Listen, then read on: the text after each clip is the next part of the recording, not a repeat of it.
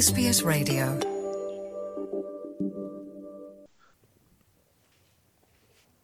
ਸਰਦੀਆਂ ਵਿੱਚ Covid virus ਦੇ ਕਮਿਊਨਿਟੀ ਟਰਾਂਸਮਿਸ਼ਨ ਵਿੱਚ ਵਾਧਾ ਹੋਣ ਕਾਰਨ ਦੇਸ਼ ਵਿੱਚ ਹੁਣ ਵਧੇਰੇ ਲੋਕ ਕੋਵਿਡ-19 ਦੇ ਇਲਾਜ ਲਈ ਯੋਗ ਹੋਣਗੇ। ਦੱਸਣਯੋਗ ਹੈ ਕਿ ਆਸਟ੍ਰੇਲੀਆ ਵਿੱਚ ਕਰੋਨਾ ਵਾਇਰਸ ਮਹਾਮਾਰੀ ਨਾਲ ਹੁਣ ਤੱਕ 10000 ਜਾਨਾਂ ਜਾ ਚੁੱਕੀਆਂ ਨੇ। ਪੇਸ਼ ਹੈ ਜਸਦੀਪ ਕੌਰ ਗਿੱਲ ਦੀ ਜ਼ੁਬਾਨੀ, ਇਹ ਖਾਸ ਰਿਪੋਰਟ।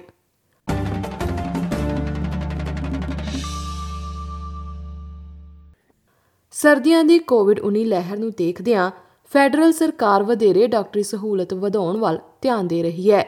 ਫੈਡਰਲ ਸਿਹਤ ਮੰਤਰੀ ਮਾਰਕ ਬਟਲਰ ਦਾ ਕਹਿਣਾ ਹੈ ਕਿ ਕਮਿਊਨਿਟੀ ਦੇ ਸਭ ਤੋਂ ਕਮਜ਼ੋਰ ਵਰਗ 11 ਜੁਲਾਈ ਤੋਂ ਐਂਟੀਵਾਇਰਲ ਕੋਵਿਡ-19 ਇਲਾਜਾਂ ਦੇ ਯੋਗ ਹੋਣਗੇ।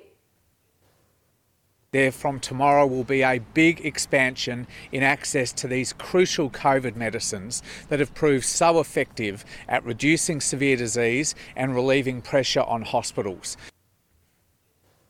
ਹੁਣ ਤੱਕ ਐਂਟੀਵਾਇਰਲ ਦਵਾਈਆਂ ਸਿਰਫ ਜ਼ਿਆਦਾ ਜੋਖਮ ਦੇ ਹਾਲਾਤਾਂ ਵਿੱਚ ਬਜ਼ੁਰਗ ਆਸਟ੍ਰੇਲੀਅਨਾਂ ਤੱਕ ਹੀ ਸੀਮਿਤ ਸਨ ਪਰ ਹੁਣ 70 ਸਾਲ ਅਤੇ ਇਸ ਤੋਂ ਵੱਧ ਉਮਰ ਦੇ ਕਿਸੇ ਵੀ ਵਿਅਕਤੀ ਕੋਲ ਇਹਨਾਂ ਦਵਾਈਆਂ ਦੀ ਪਹੁੰਚ ਹੋਵੇਗੀ ਇਸ ਤੋਂ ਇਲਾਵਾ 50 ਸਾਲਾਂ ਤੋਂ ਵੱਧ ਦੇ ਉਹ ਲੋਕ ਜੋ ਪਹਿਲਾਂ ਹੀ ਕਿਸੇ ਸਿਹਤ ਸੰਬੰਧੀ ਮੁਸ਼ਕਿਲਾਂ ਨਾਲ ਜੂਝ ਰਹੇ ਨੇ, ਉਹ ਵੀ ਇਸ ਦਵਾਈ ਤੱਕ ਪਹੁੰਚ ਕਰ ਸਕਣਗੇ।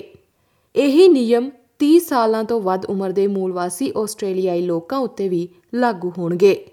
ਲੋਕਾਂ ਨੂੰ ਇਸ ਦਾ ਫਾਇਦਾ ਲੈਣ ਲਈ ਆਪਣੇ ਡਾਕਟਰ ਨਾਲ ਗੱਲਬਾਤ ਕਰਨ ਦੇ ਲਈ ਕਿਹਾ ਗਿਆ ਹੈ ਹਾਲਾਂਕਿ ਇਸ ਦਵਾਈ ਦੀ ਇੱਕ ਕੀਮਤ ਨਿਰਧਾਰਿਤ ਕੀਤੀ ਗਈ ਹੈ, ਪਰ ਫਾਰਮੇਸੀ ਤੋਂ ਇਹ ਲਾਭ ਸਕੀਮ ਦੇ ਅਧੀਨ ਸਬਸਿਡੀ ਉੱਤੇ ਦਿੱਤੀ ਜਾਵੇਗੀ। ਮੌਜੂਦਾ ਸਮੇਂ ਵਿੱਚ ਆਸਟ੍ਰੇਲੀਆ ਵਿੱਚ 4000 ਦੇ ਕਰੀਬ ਲੋਕ ਕੋਵਿਡ-19 ਕਾਰਨ ਹਸਪਤਾਲਾਂ ਵਿੱਚ ਭਰਤੀ ਨੇ। ਵਾਇਰਸ ਦੇ ਉਪ ਰੂਪਾਂ ਦੇ ਆਉਣ ਕਾਰਨ ਵਧੇਰੇ ਸੰਕਰਮਣ ਅਤੇ ਸਾਲ ਦੇ ਇਸ ਸਮੇਂ ਇਨਫਲੂਐਂਜ਼ਾ ਦੇ ਫੈਲਣ ਕਾਰਨ ਕੋਵਿਡ-19 ਨਾਲ ਨਜਿੱਠਣ ਦੀਆਂ ਚੁਣੌਤੀਆਂ ਹੋਰ ਵੀ ਵੱਧ ਜਾਂਦੀਆਂ ਨੇ। ਆਸਟ੍ਰੇਲੀਅਨ ਮੈਡੀਕਲ ਐਸੋਸੀਏਸ਼ਨ ਦੇ ਕ੍ਰਿਸ ਮੋਏ ਦਾ ਕਹਿਣਾ ਹੈ ਕਿ ਸਥਿਤੀ ਚਿੰਤਾਜਨਕ ਬਣੀ ਹੋਈ ਹੈ। I haven't heard uh, state health authorities more worried than they have been coming into this new wave. The level of concern is enormous. And so that logjam in our hospitals means that people may get delayed care both with COVID but without COVID as well.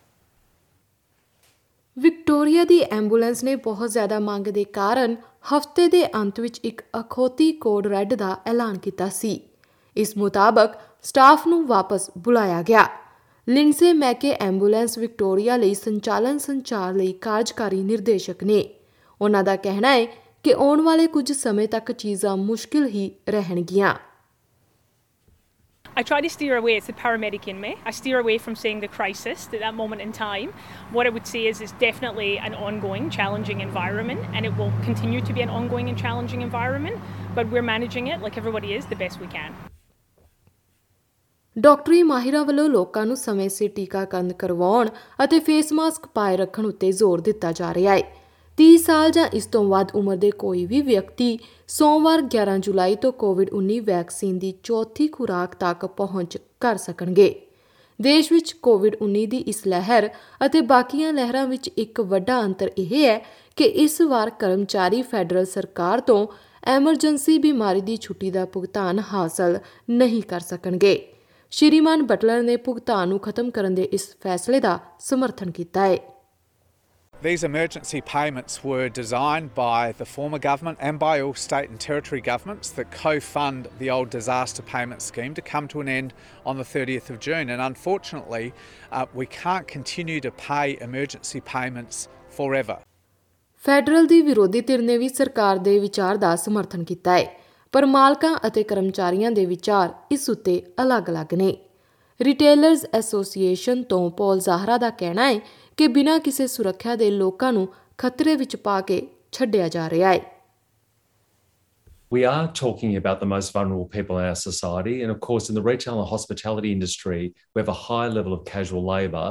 And this pandemic leave removals come at the worst possible time.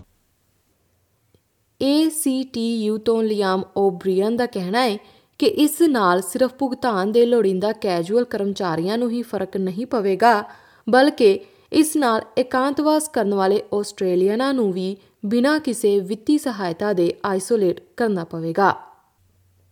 You know, everybody has either had COVID already been impacted by this massive wave of influenza and other illnesses, that people are down to no balance when it comes to their sick leave. And that's why it's so important that this basic economic support provided by the federal government needs to be reinstated because it keeps us all safe. ਇਹ ਜਾਣਕਾਰੀ SBS news ਤੋਂ ਸੁਨੀਲ ਅਵਸਥੀ ਅਤੇ Tom ਸਟੈਨਰ ਦੀ ਸਹਾਇਤਾ ਨਾਲ ਪੰਜਾਬੀ ਵਿੱਚ ਜਸਦੀਪ ਕੌਰ ਗਿੱਲ ਵੱਲੋਂ ਪੇਸ਼ ਕੀਤੀ ਗਈ ਹੈ You're with SBS Radio.